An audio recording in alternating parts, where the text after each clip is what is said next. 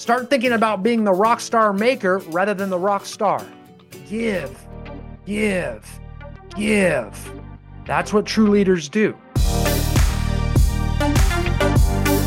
How to build a real estate empire. So, you know, working through that, I myself have recently gone through some big changes too. And I think it's a great way to start in the fact that I do run a coaching and consulting company. We create training materials and coaching systems. And I've re- recently replaced myself, and I'm kind of floating in this new world as this chairman founder where I've hired a CEO to run my company and a COO to run my company. Quite a while ago, I got out of formally coaching clients myself. We've got a team of, uh, I, I think the number is around 60 coaches across North America which whom we're always looking for, by the way, too. So anybody has any interest of that, I'm going to put my name in the chat and you can, we're looking for those all the time. But now I'm in a place, and, believe it or not, that little magic trick of replacing myself, that's something I've kind of done with many businesses over the years. So I now own multiple different businesses from brokerages to to mortgage companies to title companies to real estate licensing schools to continuing education schools to now coaching and consulting company and and these things to some degree you know pretty much run themselves uh, once they get going and you have strong leadership. And I think that is the key to building the proverbial empire. And so when we talk about how to do that, well, there's obviously a lot of ways to skin the cat, but I want to try to pick ways that apply to all of. Them. And so I'm going to start with this to make sure this does apply to all of you. Most people have an end game where they have two goals in mind, and, and there are two goals that are simultaneously running alongside each other. They do correlate directly, although it doesn't always feel like it. And the goals are these number one is they want to keep making more money. That's number one. We want to keep making more money. That's kind of the obvious one. The one that's not so obvious sometimes is we want to work less and less. Okay. Until hopefully, hopefully at some point we have the magic word, which is passive income, or at least some degree of it. Okay. And if and if and if that does apply to you, I'm going to give you some books you should read out here too because I'm that kind of guy. There is a book called The Cash Flow Quadrant by Kiyosaki that I think is his best book, and he's written some very. It's the sequel to um, Rich Dad Poor Dad, but it's the it's one of those. It's like The Empire Strikes Back. It was better than the first one. Okay, but if you're a Star Wars fan, you feel me. That's the idea. There is getting to a place where we're generating more income and at the same time as we're generating more income we're working less and less. And if we are not on that business plan to me we are on a business plan that at some point is going to self-destruct one way or the other okay? You're going to change your goals you're going to change your model everything because of it okay so we always want to make sure that we're on that business plan, or at least we're headed to it. Not to say there will be moments you have to roll up the sleeves and work harder, don't get me wrong, but there has to be an end to that. There has to be a plan and a way to get out of that. So we got to have those two goals in mind, even though sometimes it doesn't feel like it. But that's got to be our end game. Okay. With any business endeavor we are moving forward towards. Okay. So if you've got a couple things, maybe you've got some property management, maybe you've got a mortgage company, maybe you've got title, maybe you've got this, maybe you've got that, maybe you develop on the side, maybe you flip houses, maybe you, you invest. All that's fine. That's great. I love it. But boy, we got to make sure at some point the plan is to be less of me and still more of income. Okay. And I'll give you an example. Last year, it's re- there's a, there's some timeliness here because of what we went through last year, right? That's a very easy thing to say and a hard thing to do, considering the drop in sales volume we've seen really over the last two consecutive years, right? Where nationally sales volume has dropped, give or take, carry the one, 25% per year each year. Okay. That's big drops in sales volume, which means big drops in commission income on average across the board. Okay. And when you're facing that and you're hearing all the gloom and doom and getting all of that, it's very, very hard to stay in alignment with your goal of working less. Icenhower Coaching's Custom Training Suite is your company's own custom branded training website loaded with Icenhower Coaching's powerful training courses for real estate agents, teams, and brokerages. With video lessons, audio lessons, downloadable course workbooks, scripts, tools, and systems, with quizzes and action steps for accountability and implementation. Managers can also monitor agent performance with detailed reporting. Agents can earn certificates and degree designations abbreviated after their name in signature lines, online profiles, and marketing. Easily create your own customized courses for local topics like file compliance, MLS systems, contracts and disclosures, CRM training, and new agent orientation. Use ICC's course training materials in your own office training rooms with our downloadable and printable student workbooks, instructor's manuals, instructional training videos for each class lesson. The Custom Training Suite is your own custom branded training system that is changing the game for real estate, teams, and companies everywhere. I actually spend a lot of time with my coaches, and I love our clients too, so I spend time with them as well. I give people a grade over how they've handled the last two years, right? And that grade is simple.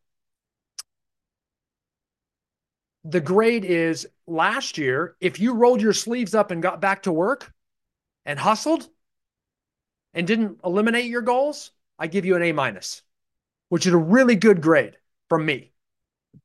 Okay. I give you an A minus, not an A plus. There is a way to get an A plus. An A minus is you got your sleeves back, you took some jobs back, you got in there and you rode with your team. You were in there, and I get that. That is good. That is strong. That's why you get an A minus. But there are some that got an A plus, and it's a very, very, very few where they continued to leverage their job to other people and they, I mean, it, and that's that's sketchy.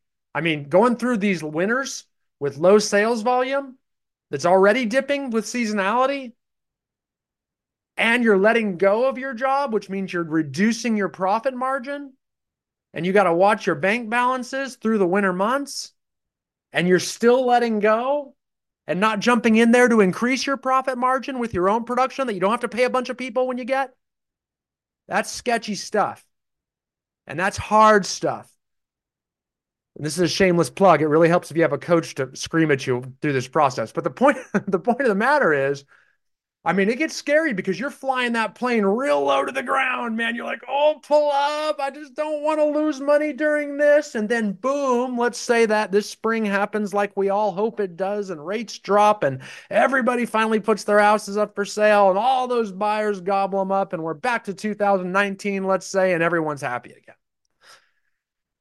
You know what? You pulled up and you made it. You made it because you actually didn't take three steps back to go four forward you let go and you took the risk. Okay. So that's how you got an A plus. Now, if you crash and burn, you know, I'm just not going to admit I coached you at that time because it does take a lot of courage to move fast. It's how fast do you want to get to your goal where you have passive income coming? Because you can take it the slow route and go keep going three steps back, four steps forward, which is good. A minus. We coach that. In fact, most of the time we coach that because that's what our clients elect. We can't make you do things. We can just strongly guilt you to death. The point of the matter is, though, when we do that, a, a mentality kicks in that is prevalent in the real estate industry, which is where I've dedicated the last 34 years of my life. And that prevalence comes gets focused around what I what I have named. It's one of the few things that I have not copied from somebody else, and it's called profit margin syndrome profit margin syndrome, where we get obsessed with a profit margin. And I mean, the whole industry is, right? I mean, you think about how split sensitive agents are. You know what I mean? Where they, they want to go to discount brokerage so they can pay the least, or they want to, you know, they don't see any value from anything. Um, or they just want, they, they'll never hire an administrative assistant because they can't afford it because they only have so much money that they want to keep from their commission check.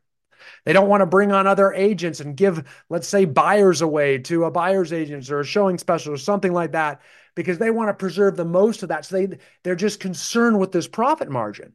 But they don't understand in all of business, the most successful people have the smallest margins. Let me say that again. The most successful people have the smallest margins. The least successful people have the largest profit margins. Because, guys, profit margins aren't your goal. Your goal is total net income and working less. Profit margin, let me give you an example. Let's go with Elon Musk. Okay. So he's a big famous guy. And let's go back to when Elon Musk was running Tesla. Okay. There's a guy who had, if you just isolate Tesla, I know he owns a bunch of stuff, but this is all hypothetical. There's a guy who ran with a low profit margin. Okay. And I'm going to make up a bunch of numbers because they're round numbers and I don't like math. Let's say that Tesla has $1 billion in expenses. And then Tesla has 101 billion in income after they pay everybody but Elon. Elon has like a 0.001 profit margin. But Elon just made a billion dollars in one year and he's in a jet doing a bunch of recreational drugs or whatever he talks about doing. That's what Elon's doing. He has a very low margin. And that's true in the real estate industry, where typically the cheapest, the agents that are selling the least, like one, which is the majority of, right? I mean, I, I you know, 50% of any of your MLSs sold nothing last year. And you'll notice those agents tend to be at very, very discount brokerages. Yet the agents on your real estate teams or at high value brokerages that give so much back and pour into you, like the one you're at, those agents know that's where the top agents are. That's where the successful agents are. They see the value, they see worth in investing in their business. Why? Successful people leave clues that it's up to you to pick up. And that's that if you actually invest in your business, you are going to reduce your profit margin. A solo agent that does everything themselves is going to have a very high profit margin. It's going to be up in the 90%. I mean, you can go out. I know tons of people that just go out and get their own brokerage license. They don't have to pay anybody anything. It's all about their whole goal is to reduce their expenses, not to make a lot of net income. I mean, they have to work till they're 100 degree, 100. So they get obsessed with profit margins, profit margins everywhere. Why would I go work on your team and give 50% of my commission away? Well, you know what 50% of zero is? Anything times zero. That's the one math I do know. It equals zero. And that's what they're making where they are. If they're getting 100% of zero at their brokerage, well, if you're not selling anything, so getting obsessed with profit margin actually creates an inability to move forward and grow. You may be able to have a high profit margin, but you're only going to be able to make so much income that way. And you're certainly not going to get any time back, right?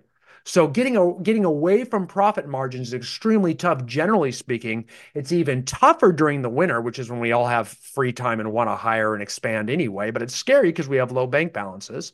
In the summer, when things are busy, what I call the harvest season between spring and summer, when the vast majority of sales are actually being conducted, that's when we're flush and our bank accounts are very high, and that's when we want to spend money, right?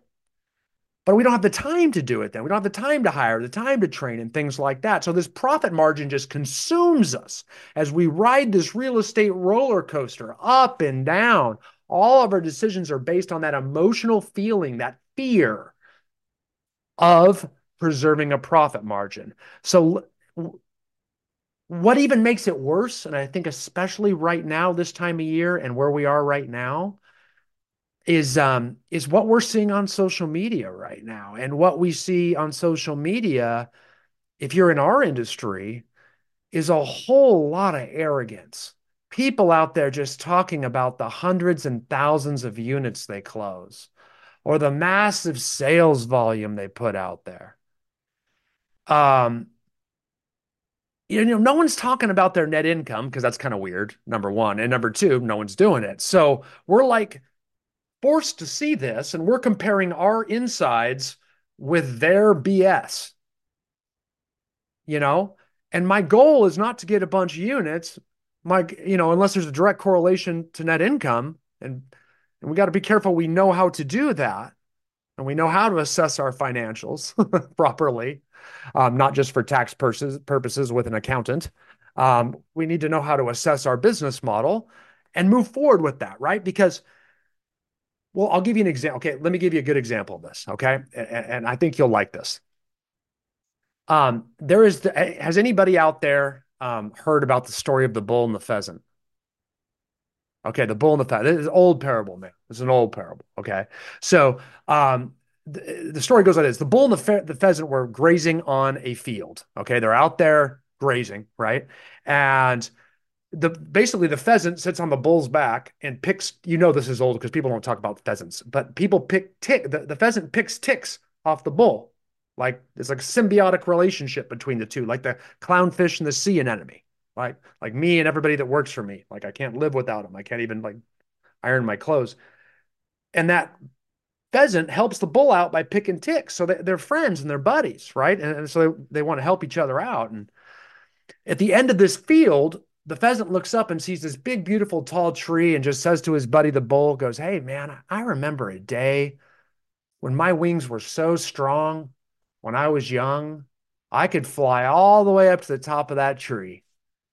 And it was so beautiful up there. What I wouldn't give to do that again. And the bull looks at him and goes, Well, all you have to do is spend a little time eating little pieces of my bull dung, which is poop.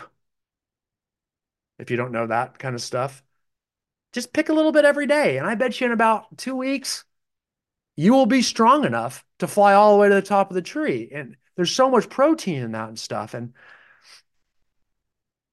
the the pheasant goes, "Come on, man, I'm not falling for that. You know, n- no way. There, there's no chance." He goes, "Oh no, just try it and see. What do you got to lose? I mean, we've been at this for a long time. You want to fly up there, pick a little bit everything." He goes, "In fact, all of humanity, all of those humans, like the old farmer in the farmhouse, all of them have based their entire lives upon it. The entirety of humanity." He's like, "Okay, I got to try this, right?" So then all of a sudden, the uh, the pheasant jumps down on the dung and starts picking at it, right?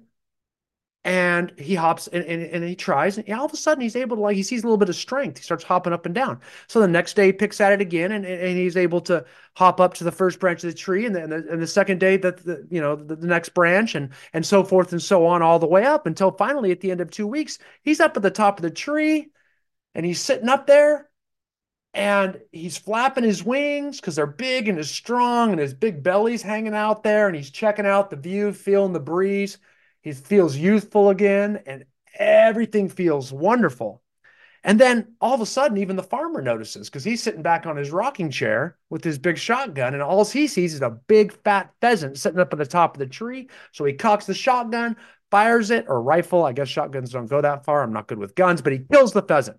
Pheasant dies Moral of the story is bullshit may get you to the top, but it never lets you stay there for long. So if you're one of those guys that's out there just bragging about your unit count, it won't be long before you call Icenhower coaching because that's what ends up are what our clients they come in they got big numbers but we don't have net income. We got big numbers but we don't have any life back. And you'll burn out without it so understanding that story, and, and, let me tell you where I got that story. Has anybody listened to? Uh, there's there's a guy named Sadhguru out there, book called Inner Engineering. He quotes that. That is in that book. Great book for you again. Inner Engineering, Sadhguru, S A D H, and that's where it comes from.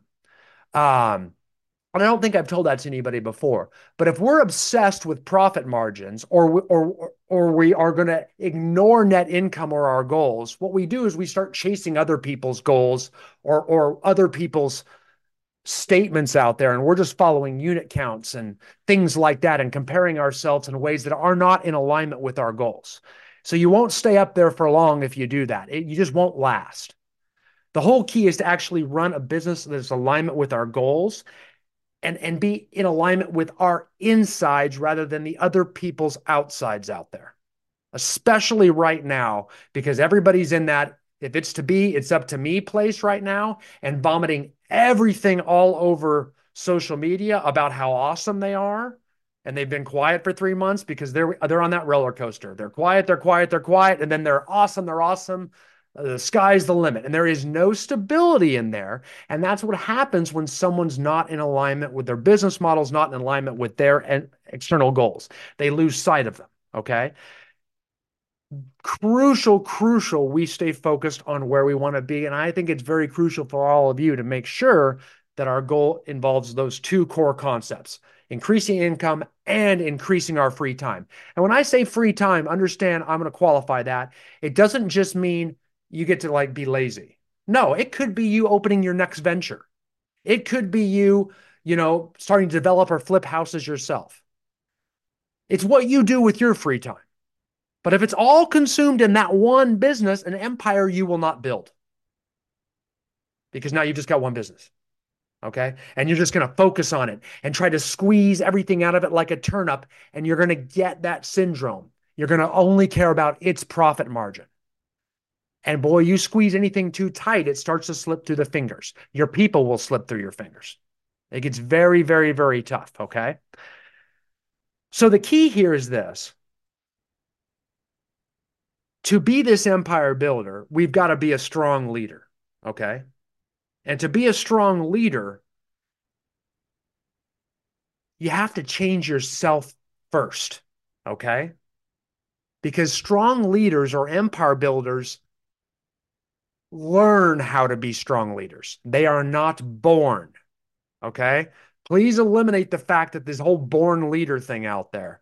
You can learn and improve your leadership. So says John Maxwell in the 21 Irrefutable Laws of Leadership. If you haven't read that one, that's kind of a must read. John Maxwell, 21 Irrefutable Laws of Leadership. The best leaders are learned. The greatest leaders learn how to keep improving. Okay. So we are always developing our leadership, self included, Sharon included. We are constantly trying to sharpen those skills. We are not assessing others as much as we are growing ourselves within and trusting on that. Because if you're improving your leadership, it's a less likelihood you're going to start forcing out negative judgments towards others, especially those people that work with you. Okay. So we're going to have to change that a little bit for you to have this clear view. Okay. Um, and that doesn't, you know, the con, and you think that's obvious. Well, no, most people say, I'm going to, you know, I'm going to do this on my own. I'm just going to follow a bunch of action steps on how to build a real estate team. I see what they did. I'm going to take that nugget and that nugget, and I hate freaking nuggets. I'm going to take all these stupid nuggets and I'm going to put them together myself. I'm going to do this. I'm going to hire this person. I'm going to hire these people. I'm going to structure it this way. I'm going to put this job description in place and use this org chart, maybe a little bit of that org chart. And I'm going to Frankenstein this thing together, never improving our own leadership that's going to be able to handle it, right? Never improving our mindset. What we're going to do is just follow a list of action steps and ignore our own development. And that, quite frankly, is, is just pure arrogance. And that's not what this company, mine or yours, is about. We're about being kind, giving back, which is all traits of a strong leader. Strong leaders know how to humble themselves. Tough time of year to humble ourselves, too, let me tell you. Now, again, before I start to sound like I'm arrogant, I am the worst at all of this, which is why it's so easy for me to talk about. Okay. Um, because I have stepped into these this week. It's constant for me. I'm a, I'm a serial, serial bad leader. But again, I, I think I'm, I, I learn and then I, and, and that's why I'm also a good leader because we learn the concepts of failing forward, right? Um, that's good to great. Is that Hardy? Yeah. Good to great by Hardy. Um, so moving forward, you'd think I'd say something generally by myself, right? I want you to embrace this new concept that all roles, including your own, must be replaceable all roles, including your own, must be replaceable. So, whatever you do right now, everything you do in your primary business where you're spending most of your time right now, that's got to be completely replaceable. It's got to be. And that is hard, man, because you're sitting there thinking, oh, man, but I'm the only one that can do some of this stuff. Then we're back to that arrogance thing again. You're an arrogant warrior, but you're also admitting you're a pretty horrible chief. In other words, I can't teach someone else this. I'm good at doing it, but I don't have the ability to teach it. How do other people teach it? How does my dentist teach me to sit in his hygienist chair? Like, how do I deal with that? I don't know how I deal with that. He just does it, and I let someone else clean my teeth, not him. And on and on and on and on and on. I don't think, you know, Elon Musk is going on the test drive with me. How are they doing it? So we got to get humble and acknowledge that we don't have all the answers, right? That's number two. Another book, because I don't like to copy people without giving some sort of credit. John Maxwell. This is actually my favorite Maxwell book. Five Levels of Leadership five levels of leadership. You think it's less, it should be less valuable because it's not the 21 irrefutable laws of leadership. You're getting less for your money. But these five laws are power pack laws. They should be multiplied times 10 each. So you're actually getting 50 laws. And the last law is the most important. Or level, sorry, the last level of leadership is the most important. It's when you become a leader of leaders. So I'm going to ask you how many leaders are on your team that have at least the potential to replace your current role. Because we have some growing to do if you don't have one or two of them. I prefer a deep, deep bench. The first thing I have learned to do after decades of building businesses is I get in, and the first thing I do is look to get out. Now, I'm not saying I'm getting out quick, but I'm looking for people that can have at least the potential to replace me from the minute I start that business. I've learned that that's a hard person to find. And when I really need that person, I don't have the time or the bandwidth or the relationships yet to find them. So I start building that deep bench from the minute I jump in, right? Um, so you know, you've got because I mean, even if just you know, let's say you, you know, you you, you go into a coma. Let's say that you're you're you know, my wife gets breast cancer. Let's say I'm knocking on wood everywhere. Let's say um, something happens with my child. Let's say I get injured. Let's say I get I get I have a stroke. My whole team can fall apart. My whole business can fall apart. My family's income could fall apart if I don't have a deep bench to step up.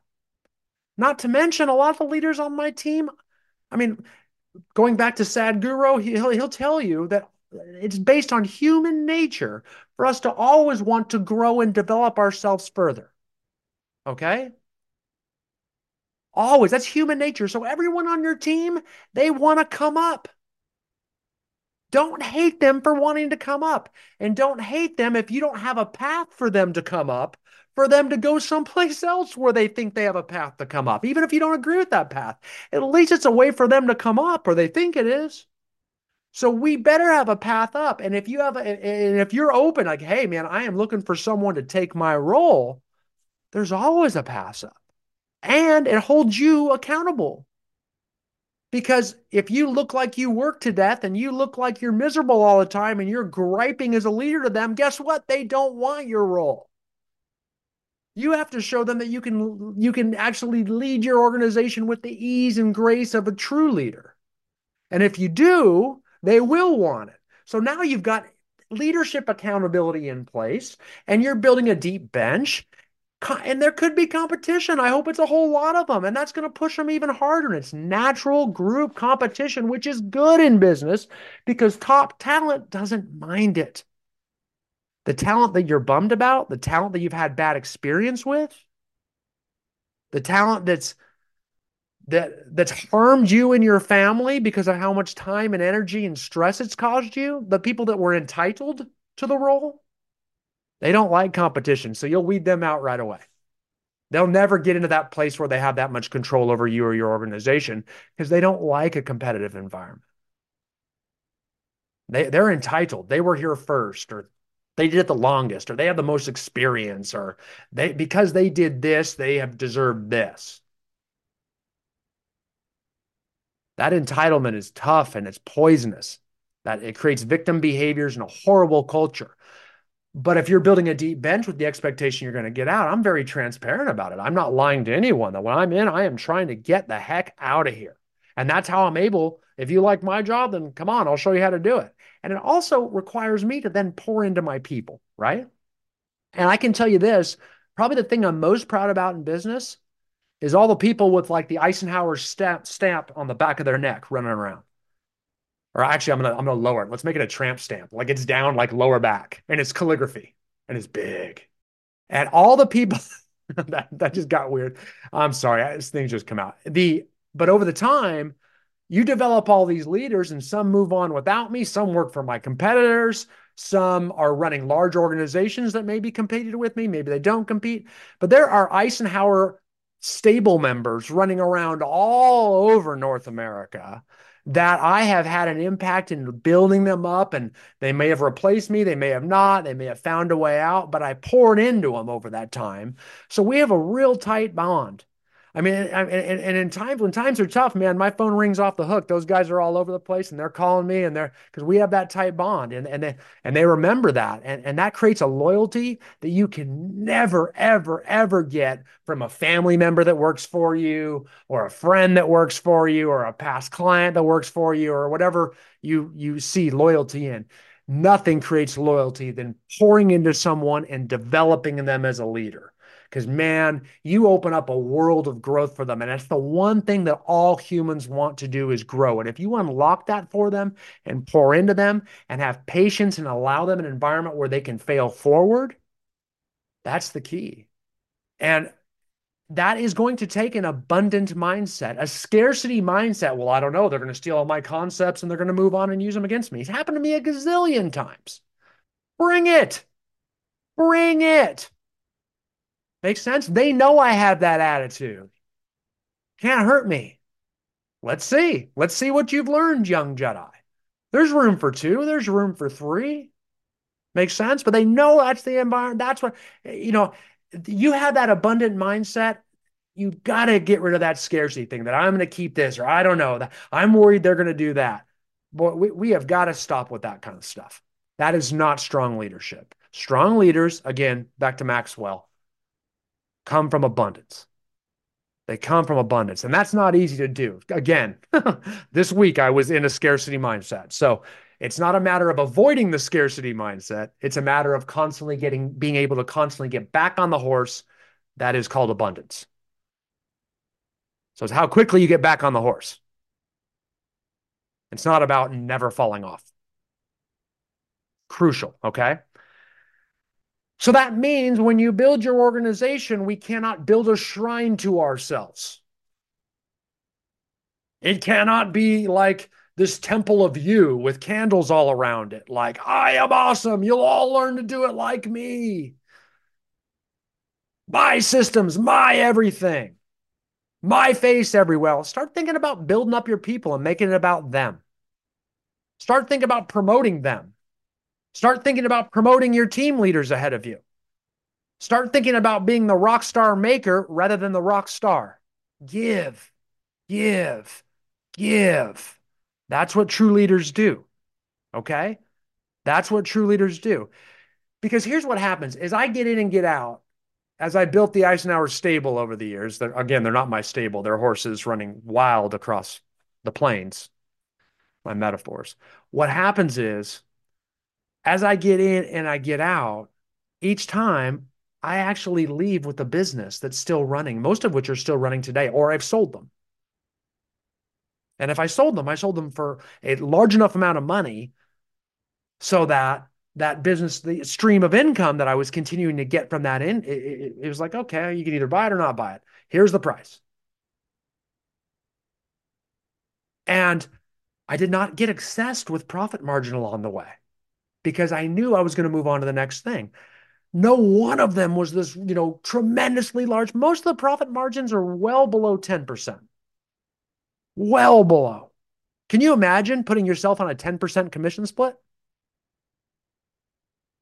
If you want a business to sell, quite frankly, that doesn't require you to run it because no one wants to buy or some buy something that, you know, if I, if I go to like Team Sharran and Team Sharran has 300 agents and Team Sharran is doing 50% of the production and I buy Team Sharran, I'm probably buying vapor because Sharran's gone.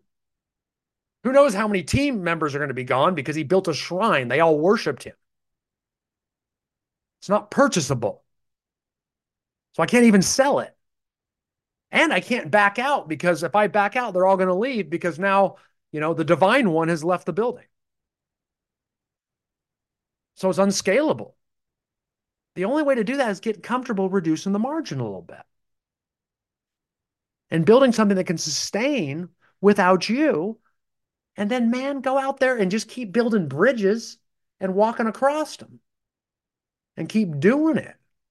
And some will have bigger margins than others. And hopefully you get people that are better at building them than you, and those margins increase, or at least the num the net income increases. Because most of the people that are running my businesses definitely are better than me. One thing I've learned about myself over the time is I'm a great founder. I'm not a good operator. So I can put the fire in and I can get it going and I can play the pipe and people will follow me and all of a sudden it's all great. But then once everybody's there and we got a business and it's running and I'm just like, oh, what do I, you know, I, I don't know what to do. I can coach it. I know what you should do. I'm just not really good at doing it. Makes sense? And I've I've become self-aware of that over the years. I'm cool with that. And that that actually is probably the best thing that ever happened to me. Once I learned that, I was like, oh, good deal. I can just keep building. Those of you that are really good operators that can really run your business well, it's even harder for you to step away. But once I got around the fact that I'm not the best operator and there's someone that really is more motivated than me to run this, who really wants more money than I do and really needs it and cares and motivated and needs to move the needle to get income. And once I can get that person in charge, oh my goodness, stuff goes. Stuff goes. And that's that mindset we got to have. How am I on time, by the way? I never pay attention to that. So someone interrupt me if I'm. Yeah, no, uh, maybe a couple more minutes and we'll do some Q&A, Brian. Okay, good deal. Um, and I think that applies. I want to tell you right now, I think that applies to all of you right now because I know this happened to a lot of you because it happened to me and it happens to everybody every year. But this year more than ever for some reason. I don't even know why. Like we don't have a pandemic, we don't have any excuses, we don't have supply chain issues, and we're and interest rates are looking up. But everybody comes back and says, "Hey, all your agents come back after the holiday break and all of a sudden they're freaking motivated. Like, it's like, where were you? Where have you been since October or since August, even? Right? Everybody's like fired up to go all of a sudden and they're complaining, I need more of you. And and they haven't done anything for four months. You don't even remember they're on your team or something. Everybody's like pushing you and everyone's complaining, even your clients, everybody like that, guys. And it's very easy for us as leaders to get frustrated. It's like an annual experience for me to get frustrated at all that. You know, it's just like we always make fun of people that are going, everybody's going to the gym again, and they won't be at the gym, you know, three weeks from now. Be careful with the words you use here, because if you say those things enough times, you will start to think those things. Understand that problem they have or that issue they have, that's the same reason they need you. They need leadership. They need coaching because leadership is coaching. Again, Maxwell, leadership is coaching. You need to pour into your people to build the stable. And when they speak up and they're frustrated or now they're finally motivated, that becomes an invaluable leadership opportunity because that's the one time they're actually ready to listen to you. When you're screaming at them in October because they say they need a break after the long, hard summer and they're getting their kids back to school, they are not listening to you. But they're listening to you when they come to you. And it often is a time when, well, I mean, here, here's the quote. I wrote it down because I've said this is actually my quote. Another one that's mine. I don't have a lot of those. Leadership opportunities are hard to see since we're often frustrated with their performance when we see them. Because we're usually so mad at them, we're like, well, yeah, where you been then? That is not a I mean, think about that if that if that's your parenting. you know, you know, that that's not a good parent. Well, guess what? There's a lot of alignment here with parenting and, and leadership as well, too. So that's their time when they're speaking up to listen. That's the time we want to learn to come from curiosity. We want to learn to ask questions. That's when we can dig deep into their motivations. And if you if you have good skills as a coach, you will be an amazing leader of leaders. Okay? Another shameless plug, I am looking for coaches. Um, if someone knows my email, please is brian at icenhowercoaching.com. You can email me. I w- you will email me personally. I am cool with that. And if any of you are going to Inman and want to connect, email me, Brian at Icenhower Coaching. You can see my last name on the on it's the right way to spell it. And it's an I, Brian. A lot of I's. Okay. Um, because that's the way it works works. And guys, I hope this helps. I hope I'm not preaching to the choir. I think it's a time to be great leaders. If I give you homework right now, it is to get out there and find more leaders in your organization and build a talented group. Okay, I'm done. No, so good. Um, what I, what we'll do is, um, uh, Brian, I'll kick it off. So for folks, we have a few minutes. What I would offer is if you have a question or a thought or something you want to comment on, uh, just do a quick hand raise so that we'll make sure we followed in the right order. But Brian, I'll kick this off with um, sharing something with you. I don't know if I shared this with you, and and this would be a good story for everybody so about six years ago, I hired a I hired a coach to help me be a better coach, and he he was he's amazing. His name is Taki Moore, and Taki said something amazing to me. He said, "Dude, you have all this stuff. Like, why don't you just give it all away?" And I was like, "Well, what do you mean?" And I said, "Well, then everyone will use my stuff." And he's like, "That's the point."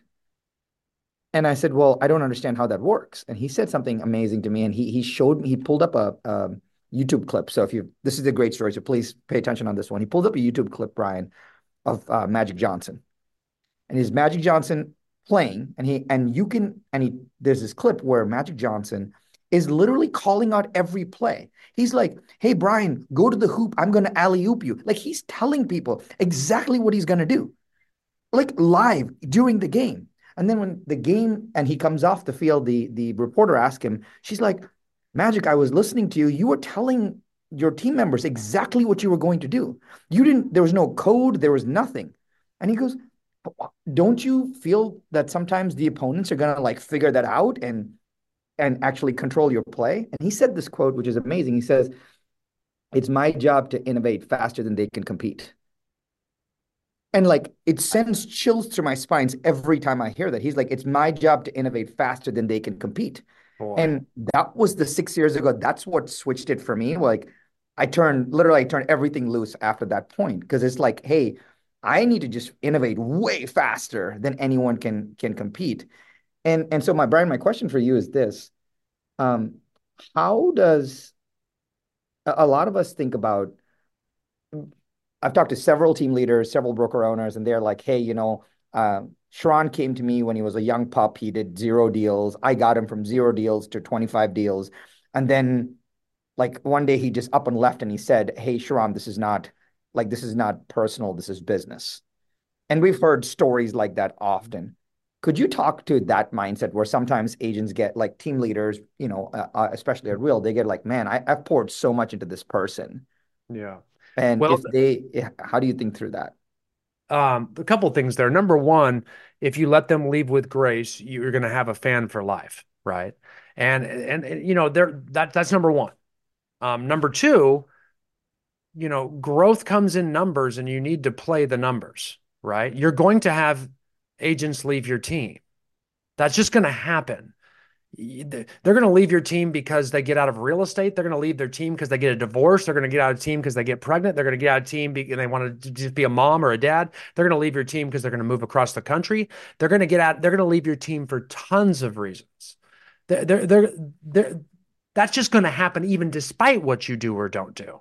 So we could make that same argument with all of those situations. I want to pour my pour into this person, and and then they just leave for one of those reasons too, right?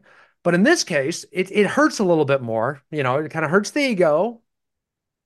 You know, my wife would refer to it as getting butt hurt a little bit um, because they're leaving you, but they are telling you something, right? They don't see a path to growth with you.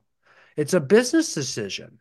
So somehow they don't see your vision for them, which tells me we're not in conversation enough, or someone on your team that's supposed to be leading them is not in conversation of them painting what a what a what their vision of the finish line looks like. Right? Yeah because they think they're off on a wrong path. They don't see the finish line with you anymore. So you need to have a finish line. And true talent is going to push you to paint clear visions of finish lines for different people. So good. But but by the way, you said you said um, these were the two lessons I learned over the last six years. And, and um, um, team, we can unspotlight all of us, so I can i put TJ up in a second. But Brian, these are the two phrases that when you were talking, it came to mind. Number one, it is uh, I want to I have to innovate faster than they can compete. And the second thing when you shared was uh, people quit when they run out of future with you. And I really think about that phrase a lot is like, oh, why did they quit? They, like you said, they ran out of future with you. And it's so powerful when we, that that's a way for us to take responsibility, which is, is. which is super powerful. So that those two phrases came to mind when, when you were speaking. So it was awesome. Uh, TJ, you're up, my buddy. Yeah, thanks so much, Brian. Nice to meet you. Sharran, thanks for putting everything on here. Really spectacular stuff. I, I love this. Hopefully, some folks out there are, are like myself. Um, I think I've become a phenomenal operator by default. I feel like that I'm a better leader, but by default, we kind of jump into the operating side of it and we almost feel trapped at times, right? Trapped with our agents, trapped with our lead gen, trapped with this and like there's so much on our plates being in real estate and so much shifting and markets and all these things how do we get to the next step of you know getting some of that stuff off because there's nothing more than i would like to do than create a business that doesn't need me but i feel like it needs me at all times and all mm-hmm. ways i'll tell you that i mean you have a personnel problem there's no, I mean, unless you want to start giving stuff up or you just want to start working more hours and burning yourself out, all I do not recommend any of those, right? You can either shut stuff down like most realtors do at the end of their career and just stop taking income and refer it all out to 20% to somebody else or something like that.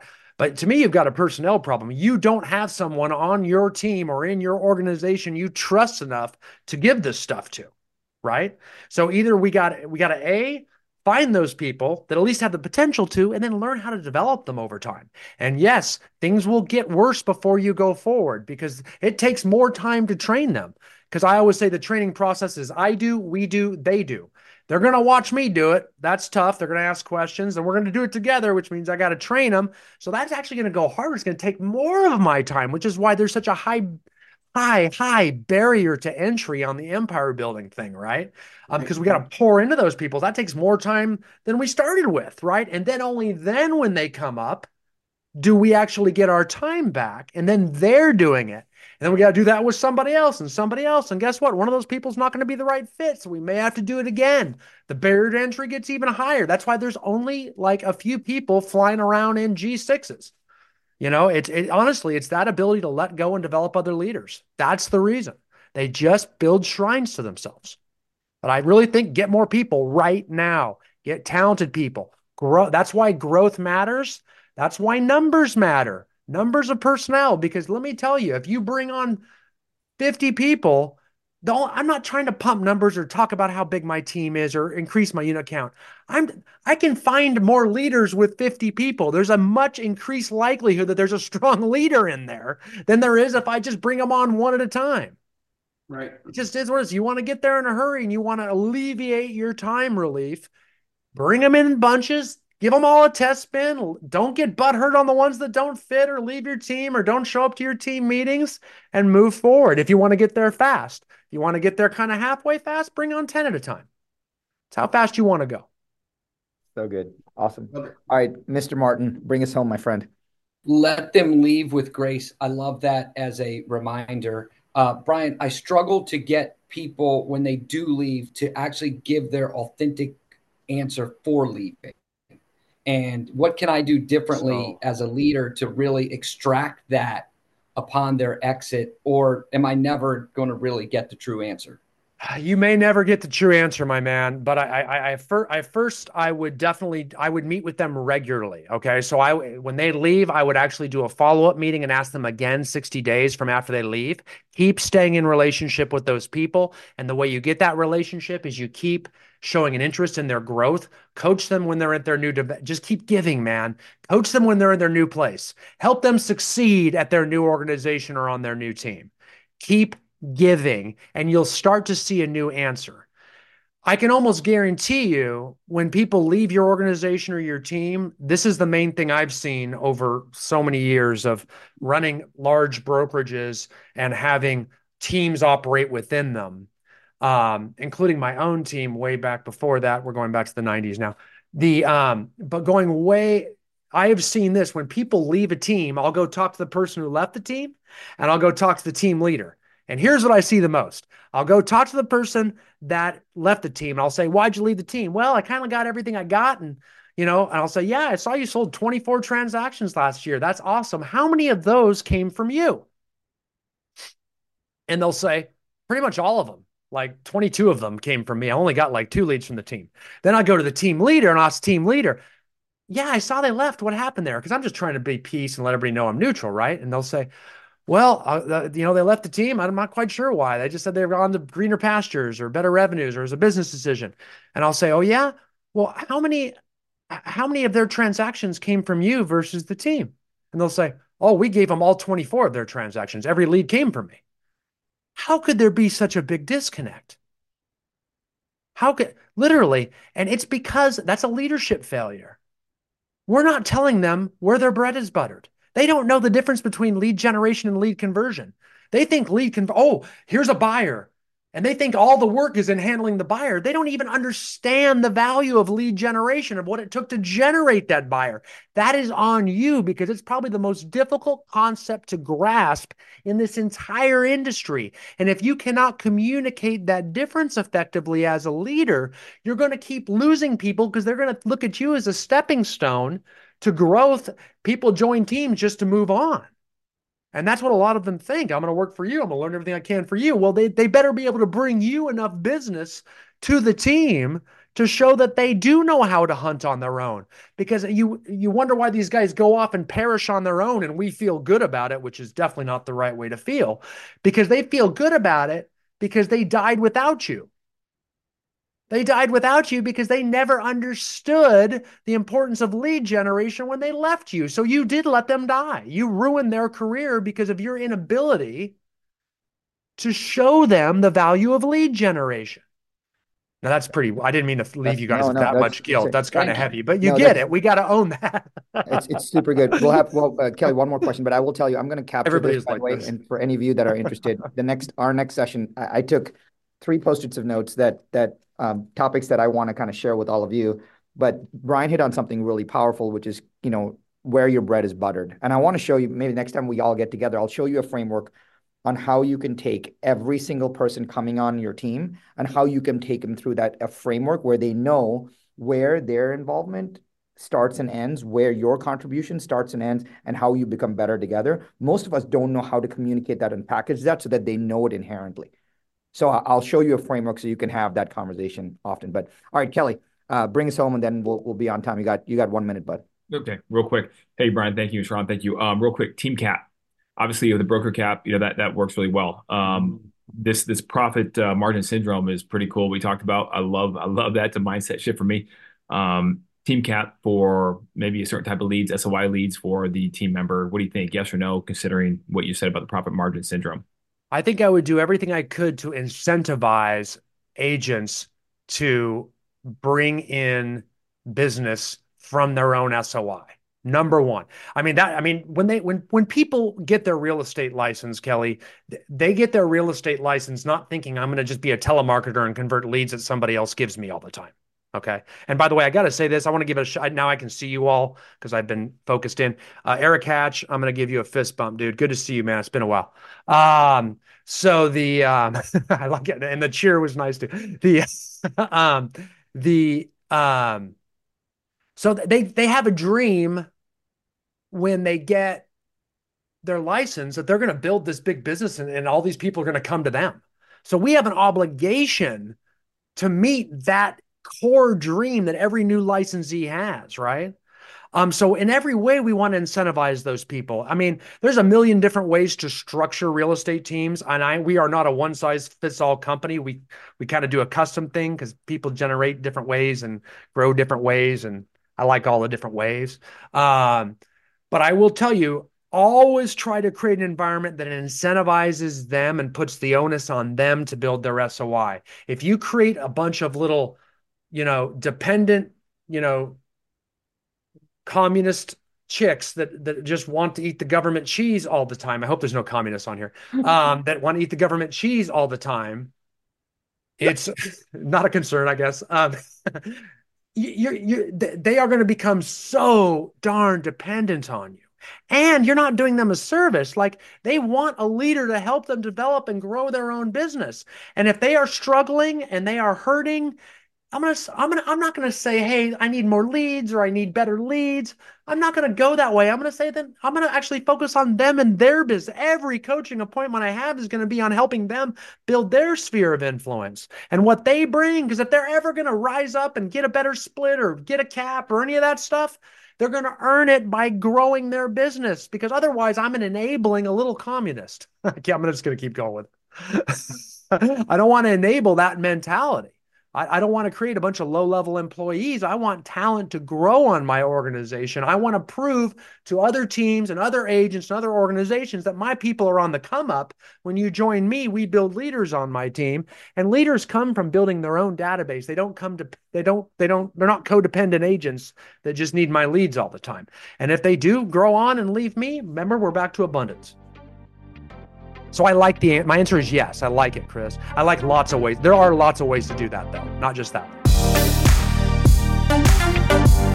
Thanks for listening to the Brian Icenhower podcast. You can learn more about ICC at icenhowercoaching.com. That's I C E N H O W E R dot com.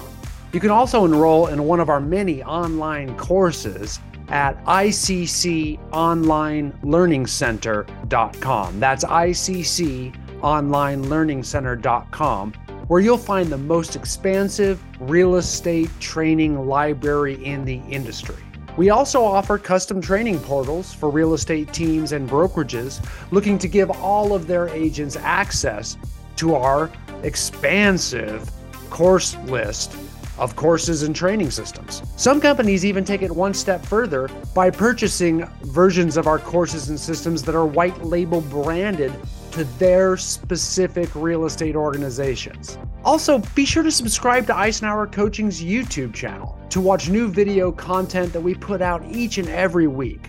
And again, be sure to join the fastest growing Facebook group for top performing real estate professionals by searching for the Real Estate Agent Roundtable Group.